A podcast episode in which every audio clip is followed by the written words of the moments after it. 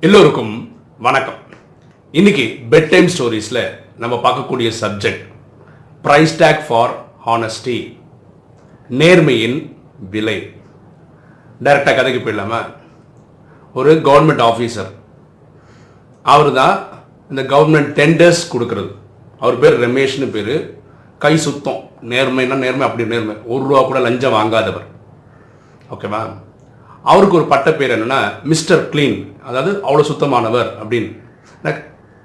இந்த கை இது பண்ணுறது இல்லை ஊழல் பண்ணுறது இல்லை இல்லையா? அதனால அப்படி ஒரு பேர் வச்சுட்டாங்க. அவங்க கூட ஒர்க் பண்ணுற ஆஃபீஸர்ஸ்லாம் இவ்வளோ நேர்மையாக இருக்கிறதுனால இவருக்கு அடிக்கடி டிரான்ஸ்ஃபர் ஜாபில் இல்லையா? இவர் பிடிக்காதவங்க இது பண்ணுவாங்க இல்லையா?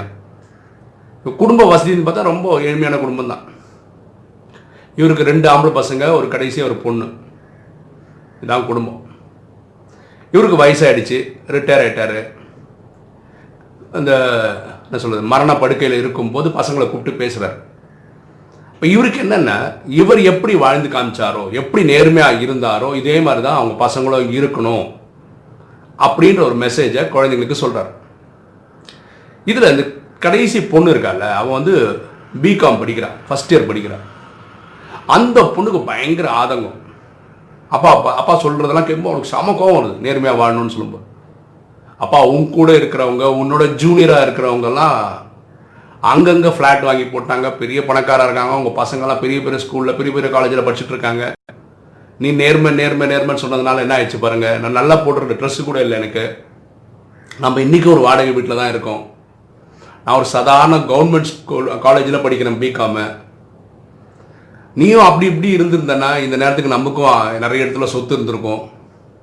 இல்லையா? நாங்களும் நல்ல நல்ல யூனிவர்சிட்டிஸில் ஐஏஎம்லலாம் படிக்கணும்னு ஆசை இருக்குது எனக்கு. அதெல்லாம் பண்ண முடியாமல் போயிடுச்சு. இதை வந்து ஒரு வாழ்க்கை தத்துவமாக இப்படி தான் வாழணும்னு எனக்கு அட்வைஸ் பண்ண வரியாப்பா? கண்டிப்பாக நீ வாழ்கிற மெத்தட் வந்து இந்த காலத்துக்கு செட் ஆகாது. அதனால நான் நீ சொல்கிறத ஒன்று கூட கேட்க மாட்டேன் அப்படின்னு யார் சொல்கிறா அந்த பொண்ணு சொல்கிறேன் அவங்க அப்பாவுக்கு ரொம்ப கஷ்டமாக இருக்குது ரமேஷ் அவருக்கு ரொம்ப கஷ்டமாக இருக்குது இது கேட்குறதுக்கே. இருந்தாலும் என்ன பண்ணுறது பொண்ணு அப்படி தான் இருக்கா? இவர் ஒன்று ரெண்டு நாளில் தவறிட்டார் இந்த பொண்ணு அதுக்கப்புறம் பிகாம் முடித்தா அப்புறம் ஒரு பிஜி முடித்தா அதுக்கப்புறம் ஒரு வேலை இன்டர்வியூ போனோம் அது ஒரு மல்டிநேஷ்னல் கம்பெனி இன்டர்வியூ பேனலில் இன்டர்வியூ எடுக்கிறாங்க அந்த கம்பெனியோட முதலாளியும் உட்காந்துருக்கிறார் இந்த பொண்ணுடைய ரெஸ்யூம் எடுத்து பார்க்கும்போது பொண்ணோட பேர் இருக்குது அது பக்கத்தில் ஃபாதர்னு அப்படி இருக்கும்போது late mister Ramesh government officer government tender அப்படின்னு போட்டிருக்கு. இதை பார்த்த உடனே அந்த முதலாளி நீ எந்த ரமேஷோட குழந்த பொண்ணுமா? மிஸ்டர் கிளீன்னு சொல்லுவாங்களே அவரா? அவரோட பொண்ணான் இந்தம்மா வெறுப்பா? ஆமாம் அப்படின்றான். ஆ அவர் எனக்கு ரொம்ப நல்லா தெரியுமா நாங்கள் ஒரு வாட்டி ஒரு டெண்டர் கோட் பண்ணும்போது எங்கள் கம்பெனிக்கு அந்த டெண்டர் கிடைக்கிறதுக்கு காரணம் அவர் தான் அண்டர் கோட் பண்ணுவாங்க காசு கொடுத்து சரி பண்ணா இதெல்லாம் அவர் அலோவ் பண்ணாதனால ரொம்ப கரெக்டாக கொடுத்த கம்பெனிக்கு டெண்டர் கொடுத்ததுனால அன்னைக்கு நான் என் சொத்து விற்று தான் இந்த அந்த டெண்டர் எடுக்க வேண்டிய நிலைமை வந்தது. ஒருவேளை அந்த டெண்டர் நான் எடுக்கலைன்னா இன்னைக்கு நம்ம கம்பெனி இந்த மாதிரி இருந்திருக்காது. அவரோட நேர்மையோட விலை தான் இன்னைக்கு எங்கள் கம்பெனி இங்கே இருக்குது அதுக்கப்புறம் அவருக்கு நான் உதவி பண்ணணும்னு நினச்சேன் எங்கள் கம்பெனியை வேலைக்கு எடுத்துக்கணும்னு நினச்சேன். எதுக்குமே அவர் மசியவே இல்லை. அவ்வளோ கை சுத்தம் அவர். கொஞ்ச நாளுக்கு அப்புறம் அவரை பார்க்கறதுக்காக ஆஃபீஸ் போகும்போது வேற எங்கேயோ போயிட்டாருன்னாங்க நாங்கள் ட்ரான்ஸ்ஃபர் ஆகிட்டேன்னு சொன்னாங்க. அதுக்கப்புறம் வாழ்க்கையில் நான் அவரை பார்க்கவே இல்லை. இப்போது உன்னை பார்க்குறேன். இதில் லேட்டுன்னு போட்டு எப்போ போயிட்டார் அப்பா? அது அந்த கேட்குறாரு அதுக்கப்புறம் அவரோட ஸ்டாஃப் கிட்டலாம் சொல்கிறார் இனிமேல் இன்டர்வியூவே கிடையாது. இந்த பொண்ணு அந்த ஆஃபீஸருடைய பொண்ணு. அவ்வளோதான் இது போதும் இந்த பொண்ணுக்கு நம்ம கம் ஆஃபீஸில் வேலை கொடுக்கறதுக்கு. அவர் நேர்மைக்கு நேர்மைனா அவர் தான் அவர் தான் நேர்மை. அதுதான். இதுக்கு மேலே அந்த விளக்குமே வேலை அந்த இந்த குழந்தைய எடுத்துக்கிறோம் வேலைக்கு எடுத்துக்கிறோம். அப்படின்னு சொல்லிட்டு ஆஃபர் லெட்டர் கொடுக்க சொல்கிறோம் இந்த பொண்ணுக்கு வந்து ஆஃபீஸில் தங்குறதுக்கு ஒரு இடம் கொடுக்குறாங்க. ஒரு வண்டி தராங்க கார் தராங்க கூட்டின்னு போகிறதுக்கு வர்றதுக்கு முப்பதாயிரம் நாற்பதாயிரம் சம்பளம் போட்டு தராங்க. இந்த பொண்ணு வீட்டுக்கு போய் அம்மா கிட்ட சொல்கிறா சகோதரர்கிட்ட சொல்கிறா இந்த மாதிரி அப்பா பேர் அவங்க பார்த்து எனக்கு வேலை கொடுத்துருக்காங்கன்னு. அதுக்கப்புறம் இந்த பொண்ணும் பயங்கரமாக ஒர்க் பண்ணுறான் ரெண்டு மூணு வருஷம் ஆனோடனே இந்த கம்பெனி உலகம் ஃபுல்லாக இருக்கு இல்லையா? அவங்களோட சிங்கப்பூர் கம்பெனியில் அவங்களுடைய பாஸ் வந்து சிங்கப்பூர் பாஸ் வந்து ரிட்டையர் ஆகிறார். அங்கே ஒரு அந்த பாஸ் பொசிஷனுக்கு ஒரு ஆள் தேவைப்படுது.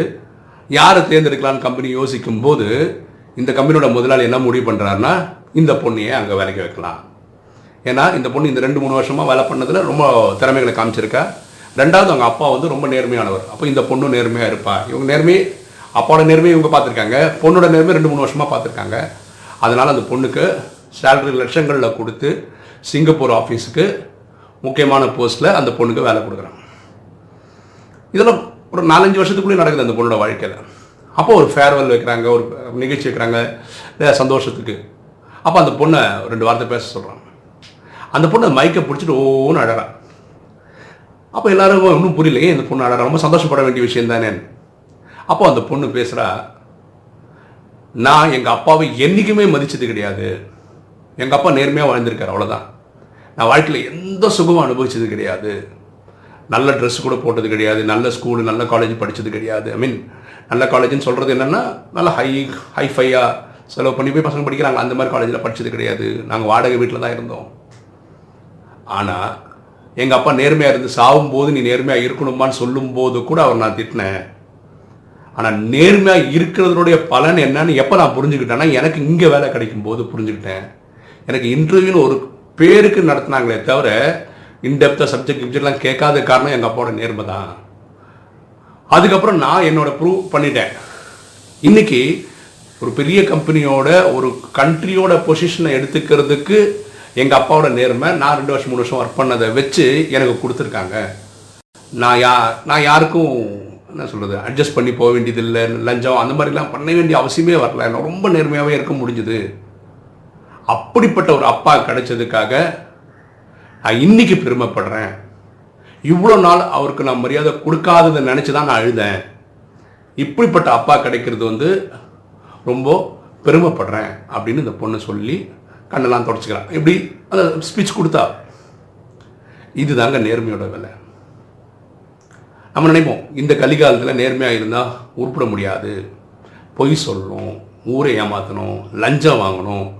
இதெல்லாம் கரெக்டு கிடையாது. நேர்மையாக இருந்துகிட்டே போங்களேன். அந்த நேர்மை உங்களை எப்பவுமே கூட இருந்து காப்பாற்றிக்கிட்டே வரும். அது அனுபவத்தில் தான் புரிஞ்சுக்க முடியும்.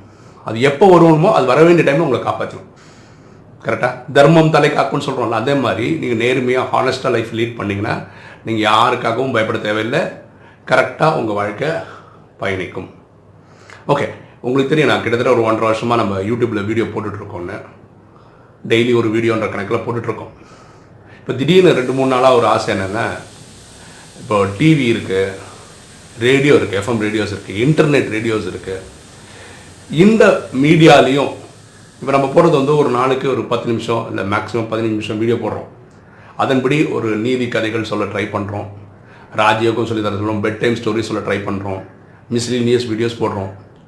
இதே இது இந்த சேனலில் மீடியாவில் டிவியாக இருக்கலாம் ரேடியோவாக இருக்கலாம் அங்கேயும் இன்றொரு தகவல் அந்த மாதிரி ஒரு கான்செப்டை சொல்லணும்னு முயற்சி பண்ணி நானும் ரெண்டு மூணு மீடியா ஹவுஸில் பேசிகிட்டு இருக்கேன்.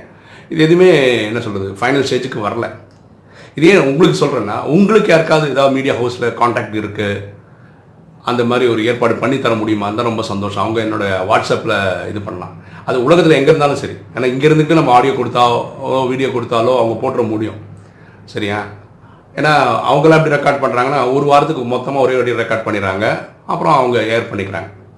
அப்போது நம்ம யூடியூப் சேனலும் ஒழுங்காக வந்து இருக்கோம். பாருங்க கிட்டத்தட்ட ஐநூறு ப்ளஸ் வீடியோ போட்டோம். ஸோ டெய்லி எல்லா வீடியோலையும் ஏதாவது ஒரு சம்பவம் கதைகள் சொல்கிறோம் அதுலேருந்து நீதி சொல்கிறோம் ஸோ இனிமேல் இப்போ ஏதாவது மீடியா சேனல் வந்தால் கூட ஒரு அடுத்த ஐநூறு நாளுக்கு நான் எதுவும் யோசிக்கவே வேணாம். எனக்கு இருக்கிறதுலேருந்தே எடுத்து எடுத்து எடுத்து நம்ம சமூகம் சொல்லலாம்.